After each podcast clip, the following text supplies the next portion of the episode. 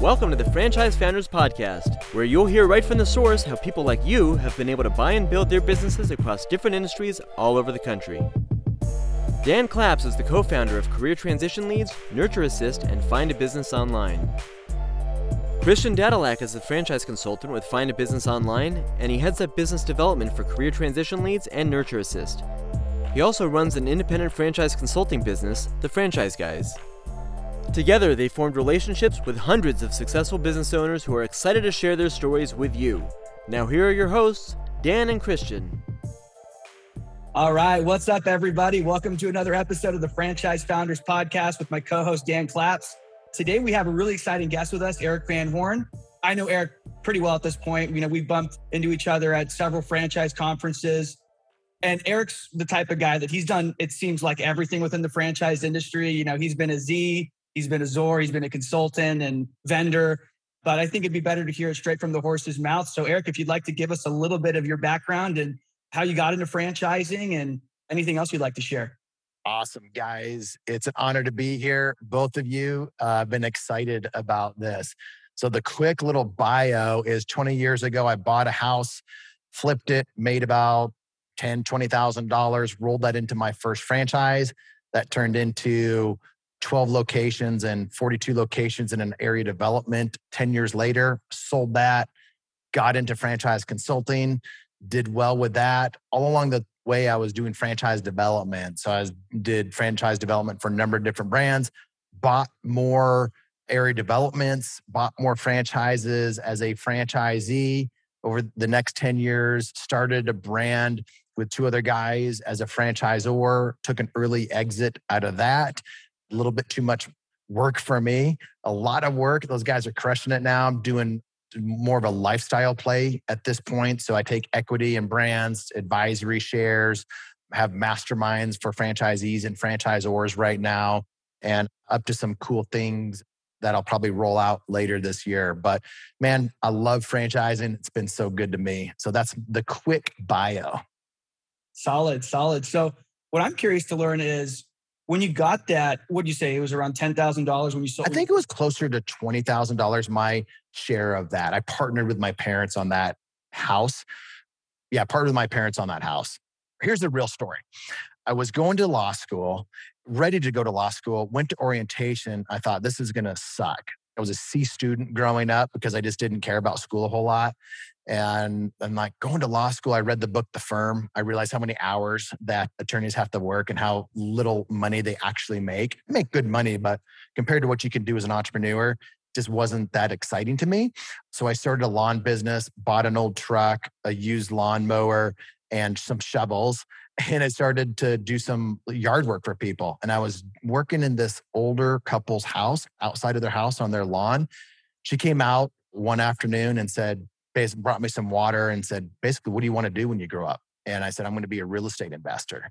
I was just about ready to get my real estate license, and some friends were investing in real estate. And she said, Well, we did that 20 years ago. I said, Well, tell me more. So we bought a condo down by the beach and we did it for tax purposes. And now we want to sell it. I said, Well, how much do you want for it? She said, Nothing. We just want somebody to take over our payments. I said, Let me get this straight. You've been paying on this mortgage for 20 years. You bought this house 20 years ago when it wasn't worth as much. It's appreciated in value. You've been paying down the mortgage. And now I can just assume your assumable mortgage. And you don't want me to pay anything for that? She said, just the closing costs, just pay the closing costs. And I'm like, I went and got an option contract with a hundred dollar check. And I still have that option contract today. And I gave that to her and she signed it. And she said, our real estate agent's going to be so mad at us because we've been wanting to sell this. He doesn't want to sell it because he makes money every month renting this out for us. But Erik, you seem like a nice young man and we want to do this for you. And so I didn't have any money. I didn't have any money for closing costs. It was like I was making money digging flower beds and mowing grass. And I left there and I called up my parents and I said, Here's the deal. Do you want to partner? And they said, It sounds too good to be true. And I said, Well, if you don't do it, Gary will do it, who is my future broker. And he's like, I don't know how Erik did this to my parents, but he did. And I would do this if I'm you. And I partnered with them. I ended up selling it to them within a couple months, made that money, rolled that into my first franchise, which was Liberty Tax Service at the time. So, why Liberty Tax and how did you get into franchising? You got that lump sum of money, but then you immediately just said, Hey, I'm going to do franchising. How did that get into the picture? Yeah. So, I had some friends that were looking at business. I always wanted to be an entrepreneur. I grew up in an entrepreneurial family. So, that to me, I had no choice to be an entrepreneur because that's what I wanted to do. So, I was hanging around entrepreneurial people. And some of them were like, Hey, I'm looking at this franchise called Liberty Tax. And they were young like me. And so I'm like, Well, I'm going to go look at that franchise too. Because I had, you know, $20,000 burn a hole in my pocket. And I knew I didn't want to spend it on stupid stuff. And it was enough for me to get into that business at that time. So I went to what I thought was a discovery day. People that have ever been to discovery day know exactly what a discovery day is, but it wasn't a discovery day. It was an annual convention. So, you know, at an annual convention, like everything's over the top and everything's the best and everybody's happy. So I'm like, this is awesome. Everybody's happy. A lot of alcohol there and a lot of good times. And so I ended up buying. And the founder was John Hewitt. And at the time, he was with Jackson Hewitt, started Liberty. So I'm like, here's a guy that I knew of the brand Jackson Hewitt, had his name on it. So I'm like, I want to learn from this guy. And he seems to be pretty active in the business. And so those two things going to the convention, me thinking it was a discovery day, and then John being involved in the business, I was like, I'm in. And that's why I bought. A lot of it was because it seemed like a good brand. There were young people like me getting into it, then had a good vibe. And here's the other thing, too, thinking about it, that was a good question. Well, they talk a lot about working on your business, not in your business. And that made a lot of sense to me because I don't want to work on my business. So that's why I bought. Question for you. So, in that franchise, how many tax returns did you do? Two, zero. Yeah. So here's the deal because you, you, work on your business, not in your business. I was the worst guy to do a tax return, but during tax season, it's a seasonal business.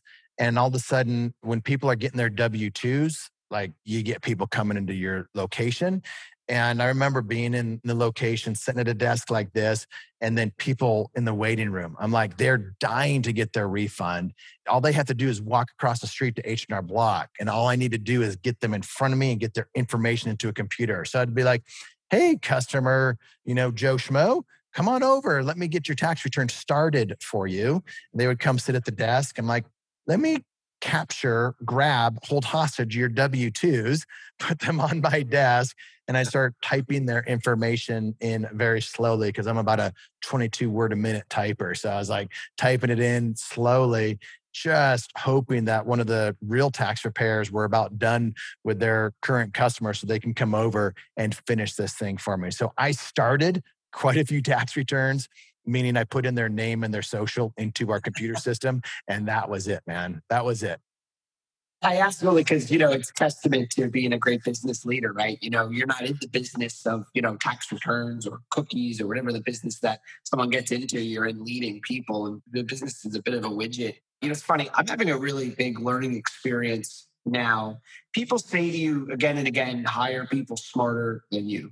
And it sounds so simple. And I think it goes kind of in one ear and out the other a lot of times until it really does click when you realize what that really means is like the person knows that thing more than you, way more than you. And You don't even have any business advising them at all. And we do it with lawyers, right? We trust the lawyer to know better than us. But when we hire other verticals, it's like there's a disconnect. And it's interesting only because for you, you probably had great accountants, or is that no? They weren't even accountants. So this is a really good topic. I love this topic. So we were the low end of the tax preparation business. I had good tax preparers that were accountants, but most of them were people off the street that they took an eight week course that we trained them how to be data entry type people because the software did it all. This is literally a W 2s going in there. And how many kids do you have? And are you married or not married? And you have five W 2s and you, or in a 1099, you put that in and it kicks out, you owe this much, or most of the time in that business, it was you get $5,000 or $7,000 refund. And so that was the business. And it was really a data entry person versus a CPA or an accountant. We were just entering in W 2s basically. But I didn't even know enough to enter in the W 2s. Like I hired the tax teacher. The tax teacher did a tax school. They hired employees from the tax school that were good at data entry and knowing the software and had some education around what that looks like and the right questions to ask. So they were trained, but no, they weren't CPAs, they weren't accountants, they weren't experts. But with that said, there are a lot of people that came back to second year and the third year and they just got more and more qualified. So they became really good at preparing taxes. But yeah, there's a difference between tax preparers, accountants, and CPAs. But to your other kind of question, I always, you know, being a C student, I heard somebody once say A students work for C students. And so I'm like, that makes sense too. And I just believed it, just like I believed you can work on your business and not in your business. So it's kind of dangerous that way. And so I'm like, I got really comfortable not being the expert with some of this stuff. I got really comfortable being like, I don't know taxes and I'm okay with that. I've had major surgeries on my shoulders before. So I was comfortable being in the gym lifting two pound weights while everyone around me was lifting heavy weights. So at first I'm like, man, they're going to think differently of me. So I just got comfortable just not caring about what people think about me. And so when it came into business, I just could care less if a tax preparer thought they were smarter than me with that. And then translate that to even doing more and more stuff.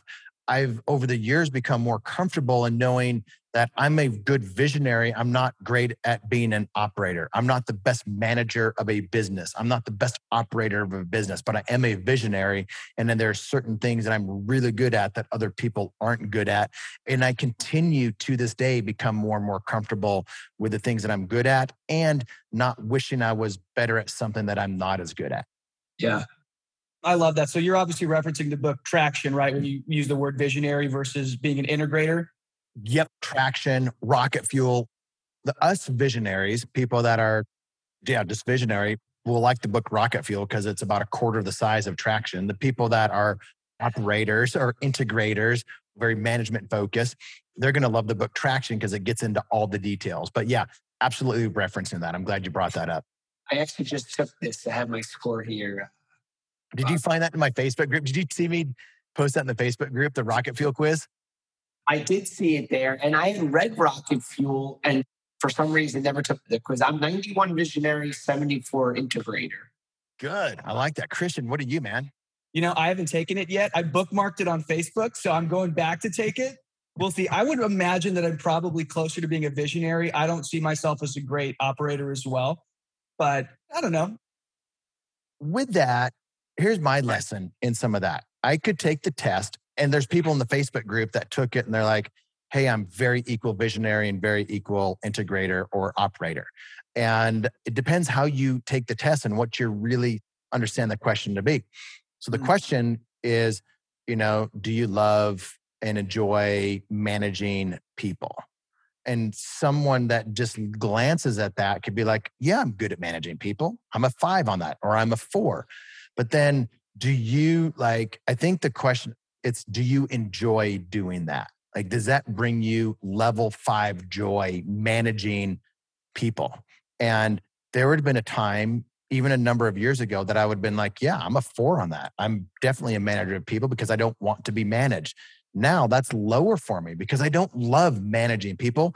I love managing one person or I love overseeing things and more visionary stuff, but I started to understand myself better. So my score today is probably more of a true reflection of what I really am versus three, four, five years ago. It probably would have been a much more equal between visionary and integrator because some of my best friends are good at both, like Gerald Tomasello. He's been on my podcast and he's really good at both. He can really fit into both roles. And I knew he was a good franchisee and he's been on the franchisor side. And I was jealous of people like him. So I thought being a good business owner meant you were a good manager, meant you were a good integrator.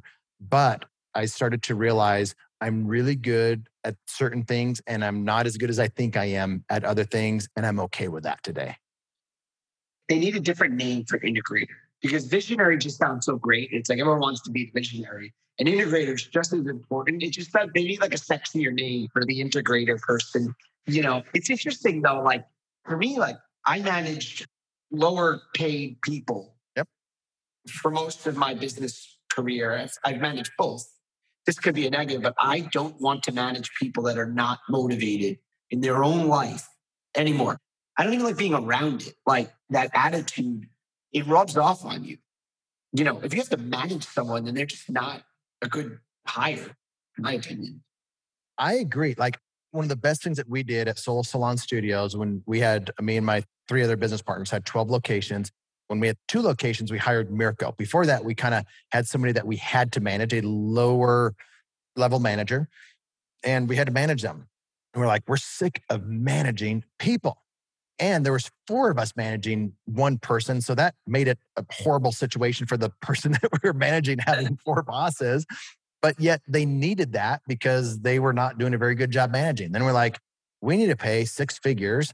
You know, this was 10 years ago, six figures to somebody to do everything for us. I think we paid him, started out at 120,000 a year with bonuses on top of that. And it was the first time that we'd done something like that in that business. And it was the best thing that we did. So now he was reporting to us. He was like an owner. He was the district operational manager, but he could have been called the president or the CEO or whatever title that we wanted to give him because that's the role that he was really fitting in. He would come to us and be like, hey guys, we're signing this lease. I'm getting this loan. I'm doing that. And so we would just give him feedback on the things that he was needing feedback on. And we weren't necessarily managing him because he wasn't the type of person that needed to be managed. And then he eventually became a franchisee with that brand because he is that type of person. So I'm 100% with you even in things that I'm doing now as I'm advising different brands on some of these different things, they're bringing me in as advisors and as an advisor. And that means I get equity or advisory shares, or there's a lot of different ways to structure that. But what I want to do is go into a brand and be like, they need the who, not the how. And there's a great book mm-hmm. called Who, Not How but they need people to be able to get into certain functions to be able to lead that company the right way. And I'm a huge believer in that, finding the right people to do the things that need to be done. And I would rather be the person that finds those people and fills those positions versus the guy that's managing all of that stuff. Right. And you do have to have someone that is an integrator. So when is it appropriate? Like when does it make sense to get a business partner? And I've heard you talk about this on your podcast. When does it make sense to get that business partner in place?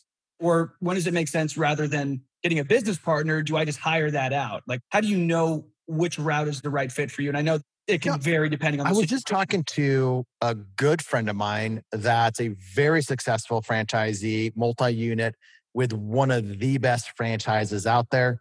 And by the way, they're not in the broker communities. This brand, it's a very good brand that most people would just die to be a part of. And he's looking at one of my portfolio brands as a franchisee, but he just doesn't want to be a franchisee. He's like, hey, Erik, we were just talking about this yesterday. He's like, I want to grow an empire with this particular brand. And he's like, How do I do that? So he said, Do I bring on business partners in these different little markets, or do I hire people to come into these different markets and pay them well and yada, yada, yada? I said, Do both. I said, See yourself as the area developer, even though you're not a true area developer, that's what you are. Go in and just get into the brand and when you find the person that wants to be the manager and they want to get paid, they want the bonuses, they want the hustle like that, but they just don't want to be a partner, then put them into that role and let them thrive in that role. And you'll make more money because of that. Then, if you find the person that's more entrepreneurial that wants to go into that market and be a part owner, then do that. So he has a structure where he's doing it with three other partners and one of the partners is going to be overseeing all the operators or the managers or whatnot. And I said, what you'll probably end up doing is hiring one of those operators or hiring one of the partners to oversee the operators or oversee the other partners. And that's how you really remove yourself from the business. And so, like, if I'm wanting to grow an empire, I would keep both options on the table. For me, I've done it both ways. With Mirko, he did not have equity looking back, we should have given him equity because he was the type of person that needed equity. Bring him in as a partner, pay him less. He gets to earn in equity, and he would have grown that into 24 locations, and we would have made a lot more money. 12 locations, we still did pretty well when private equity bought us out.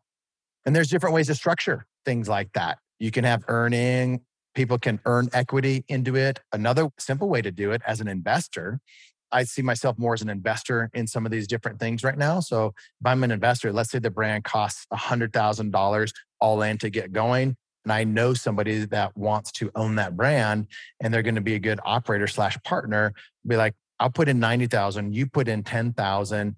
I will take 30% of the business and the 90,000 and the 10,000 is a loan to the business that gets paid back right away. You as the operating partner in that get a salary everything else comes back. So we pay off that loan right away. When the loan is paid off, you own 70%, I own 30%. That's another way to kind of do a deal like that with an investor so they get their money back right away. And I know other people that do a mm. similar type thing where instead of getting 30%, they get 40 or 50% of the business. So it's however you want to structure it as the investor or as the person that is going to be the operating partner. But that's a really simple, clean way to do it. And that's a de risk deal because you're getting your money back sooner than later. And so as soon as you get your capital off the table, that deal's completely de-risked. And I know people that have investors that have done that that get paid back within 12 months of starting a business. So think about that. The investor gets paid back 12 months because the business does so well. They only own 30% of it. You own 100% of it. It's debt free. And now you're in business. And I bet that investor will want to do deal number two and deal number three with you. So that's another option.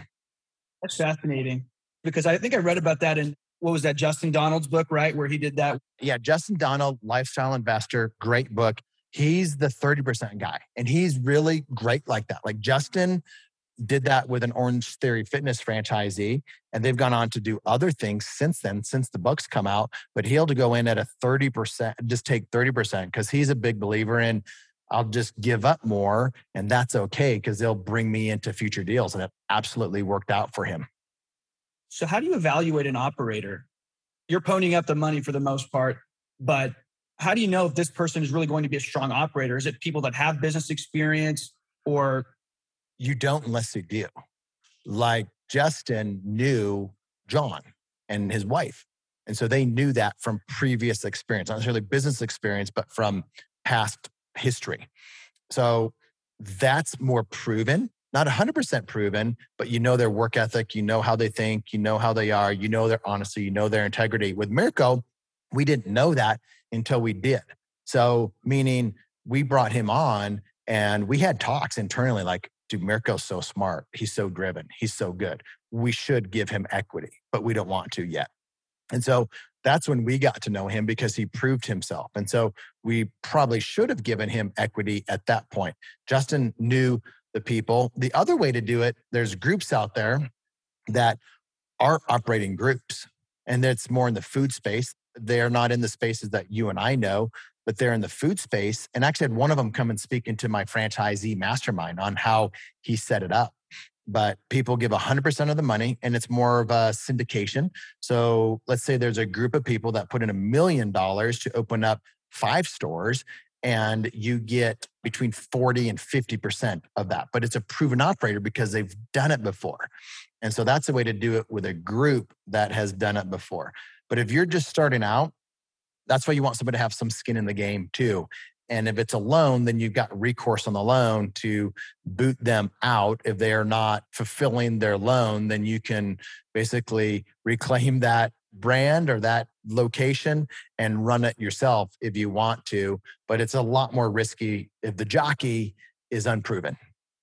So let's touch on this for a second, because I think you at this point, Erik, you have just an inherent knowledge that some of this you probably can't even put it into words. You just intuition, right? Because you've had operators. So let's say someone wants to have an operating person in their business, but they don't want to take a partner on because it's hard to get out of that.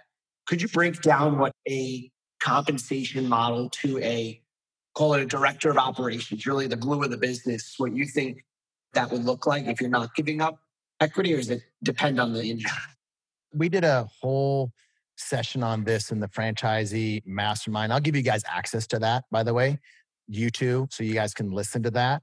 But there's also, it's just, there's so much, what about this? What about that goes into it? And that's why the loan structure is so nice and clean. It's just such a clean way to do it.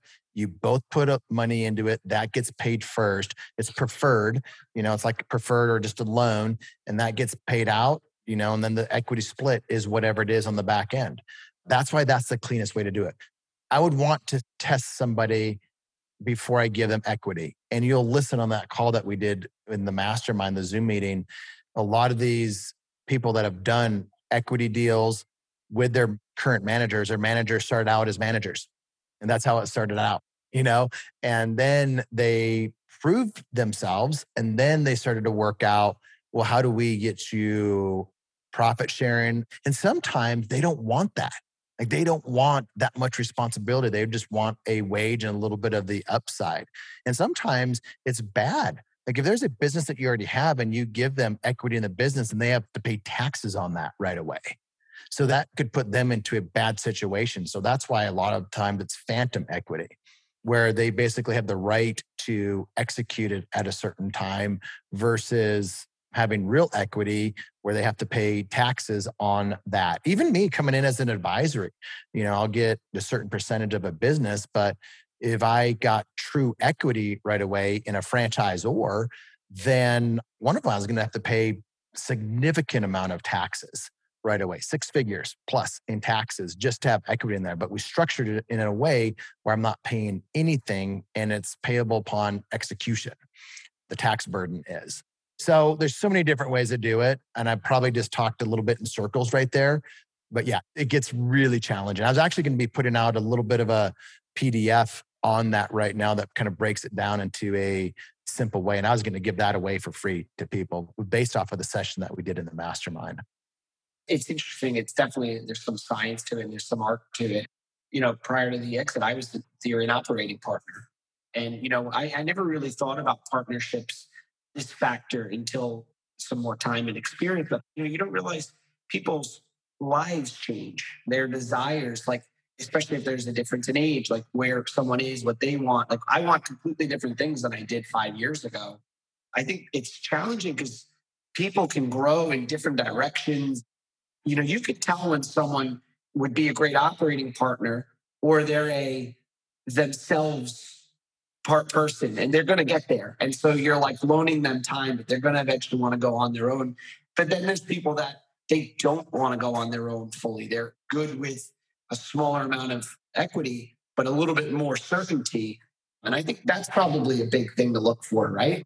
Yeah, it is. I mean, there's very few people that are like me, that are like you guys, that we're just like, let's roll the dice. Let's like fully entrepreneurial and let's shoot for the moon with this stuff at different times. Yeah. Most people, there's mm-hmm. a level of safety that they want.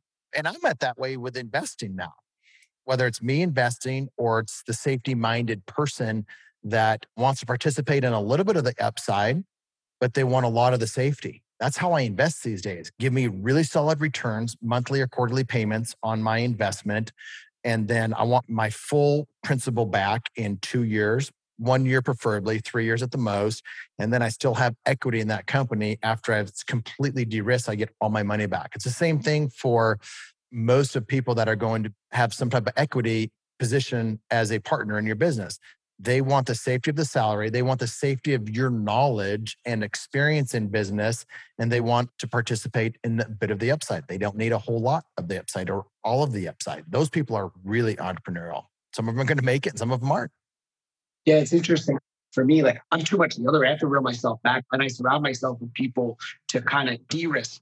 Any risk I take is calculated, but I just lack a certain fear that I think other people have. Like it doesn't scare me. And I've lost money, but I was gonna say, like, when have you? And I just did a post about this a while ago. When have you been punched in the face, and how much money have you guys lost?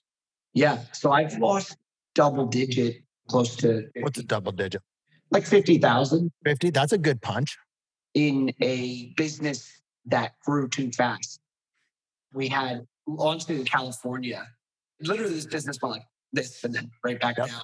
Up we and had down. Pullers there. We had an office there, and, and just the expenses just went too high, too fast, and that's what happened. And you know, big learning experience. Well, I've been punched in the face. I've had friends that have been, you know, hit way harder than me. And I remember being on the John Lee Dumas podcast. He's got a podcast called EO Fire. It's the biggest one of the first biggest podcasts that I've ever been on. And he was doing standard questions. I'm not sure if he still does that, but it's like, tell me about your biggest failure. And I had all the questions beforehand, very unlike my podcast and your podcast, where we just talk and have amazing conversation. His is like his audience wants the same thing every time. And the question comes up, biggest failure. And I'm like, man, I haven't had a really big failure yet. My biggest failure was in 2000, I was investing in real estate after I made my first bit off of that one house I told you about earlier. I continued to flip houses one at a time. And then I was married at this time, flipped the house, and I lost like 10 grand on it. It'd be very much like today. All of a sudden, six months ago, all these houses were, you know, multiple offers. And then all of a sudden I'm like, why is my house not selling? There's not multiple offers. And I'm like, wait, I just reduced it and I just lost money. So I thought I sucked at being a real estate investor. And come to find out, it was just, you know, 2008 where the market just took a dive. And so I remember that was my worst failure. I lost a little bit of money on that. I'm thinking, I've heard his other podcasts where people lost millions. And I'm like, that's what I said. That was my biggest failure. And then fast forward, that was 10 years ago. I think I was on his podcast. And now I've lost way more money. I've had seven brands, five of them have been great, two of them have been dogs. Like I lost significant amounts of money as a franchisee. And that helped me as a broker when I was a broker. I didn't think I could just magically pick a bunch of great franchises and give them to people because now me, the guy that was so good at being a franchisee, was punched in the face in the franchising world because I was so sure this one was going to be a rocket ship when it wasn't. And so I like to learn from my own experiences, but I've also, like I said, I've seen other business people that have been punched way harder, lost way more money, you know, seven figures. And I'm like, tell me more about it because I don't want to repeat the mistakes that you've made. yeah. Yeah. And a lot of people, they wouldn't even say it out loud, like, oh, then people think I, you know, yeah, if you lost whatever you lost, you probably now will make 10 times that. I learned that in things I did wrong in business that, you know, didn't lose money in the sense of money coming out of the account. The, the potential of the business was hindered by those mistakes. And in my opinion, unfortunately, that's how we learn, right? You know, you learn from those mistakes. I hope I don't ever lose money again, but I'm sure I will, and that's okay.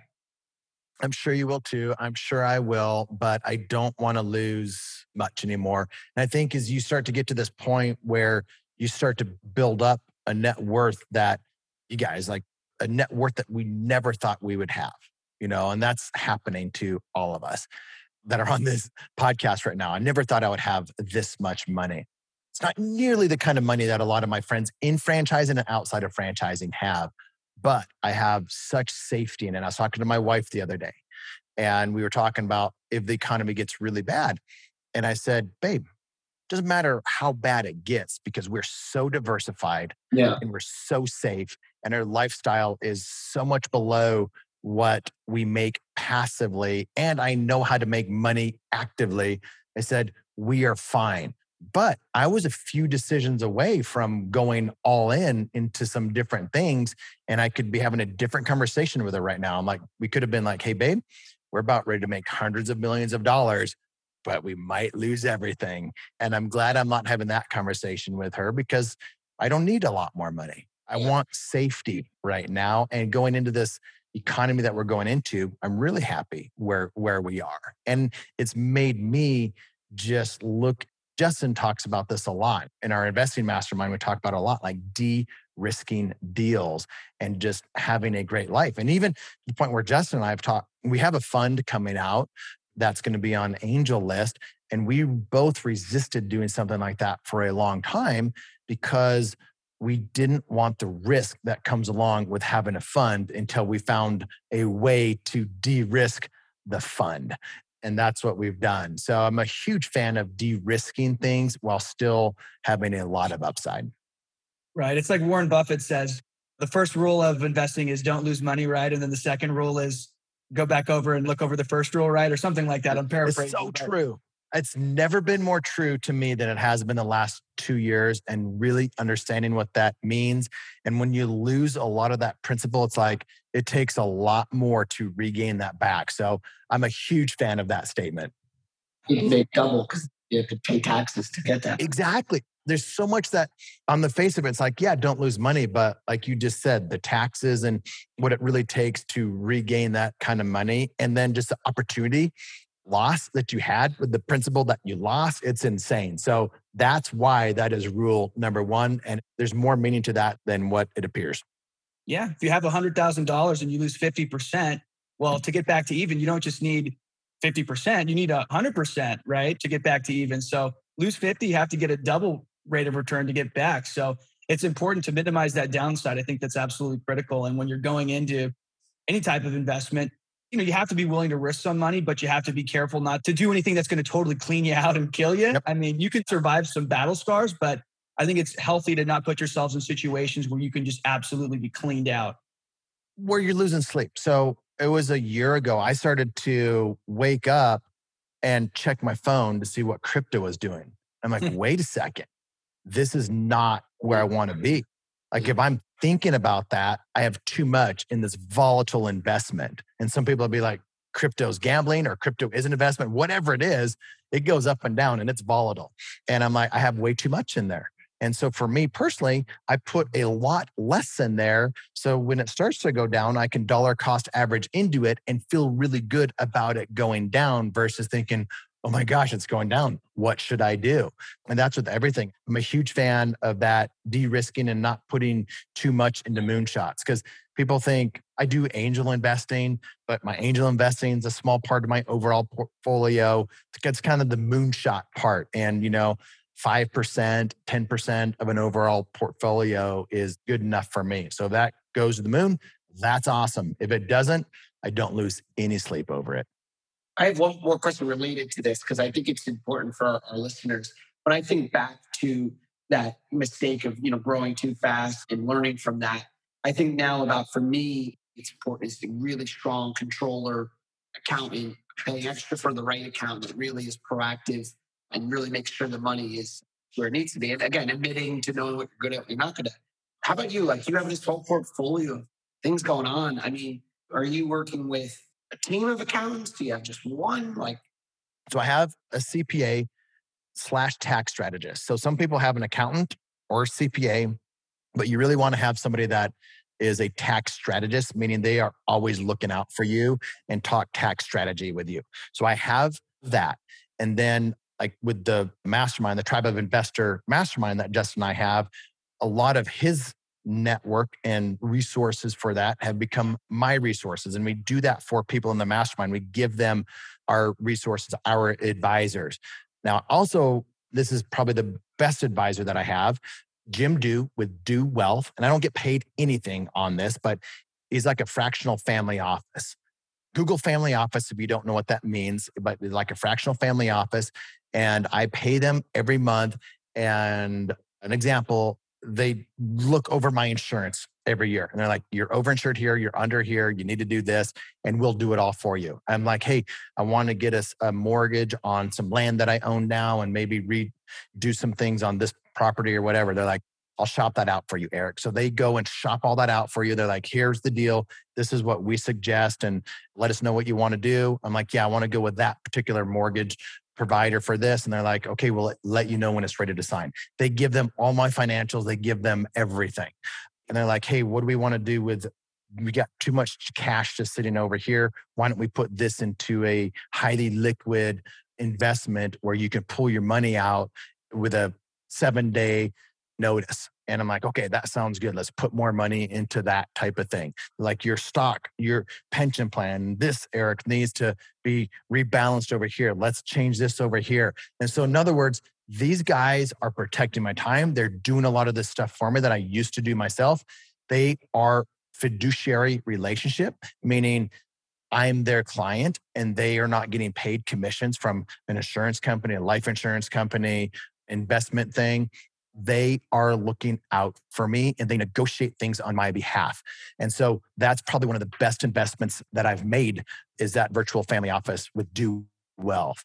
And I would just jump into their, you know, they have a good like email list and they always provide good information, but you need to have a certain net worth to be with them. And they're getting more and more expensive because they have such high demand. I think they're like six or seven thousand dollars a month to be a part of that. But they do so much. And they have a list of all of my investments, you guys. They have like anytime I create a new thing, they're like, send it to me, we'll add it to your list. And they are managing all of that stuff for me. So that's been game changing. And here's the thing if something happens to me, one day I'm here, the next day I'm gone, my wife just is like, they know everything, or my kids or my parent, like they will know everything and take care of everything for me. So that's another way of just paying to have time in your life to do the things that you love to do versus seeing it as an expense. Well, absolutely. And you can't be an expert on everything. I know Robert Kiyosaki talks about it in Rich Dad Poor Dad and the cash flow quadrant. You have to surround yourself with a team of advisors that are experts in their each individual field because I don't know the ins and outs of estate planning. I don't know the ins and outs of tax strategy. And I don't want to be that expert. I want to hire people and work with people that know that stuff. And one of the favorite quotes that I learned from an old mentor of mine was you, can't be a penny wise, but a dollar foolish. You don't want to step over dollars to get to dimes. So it is worth the investment to pay for advisors like that. It's worth its weight in gold in terms of the time you're saving, the downside protection that you're enabling for yourselves, and also some of the upside too. But I think that's really, really smart. And so I think it's always good for our audience, anyone listening, make sure that you have that team of advisors that you're surrounding yourself with. 100%. Like just get started somewhere. Get started with the good CPA. If you don't have a great CPA, find that great CPA. Start with a good one. That's probably the best thing that you can do and talk tax strategy. And get Justin's book, The Lifestyle Investor. Great book. Erik, thank you so much for joining us today. This was a lot of fun. Jen, it's always a pleasure. I love seeing you. I can't wait to see you guys again at one of these franchise conferences. And thanks for having me on your show. I love your show. Keep crushing it.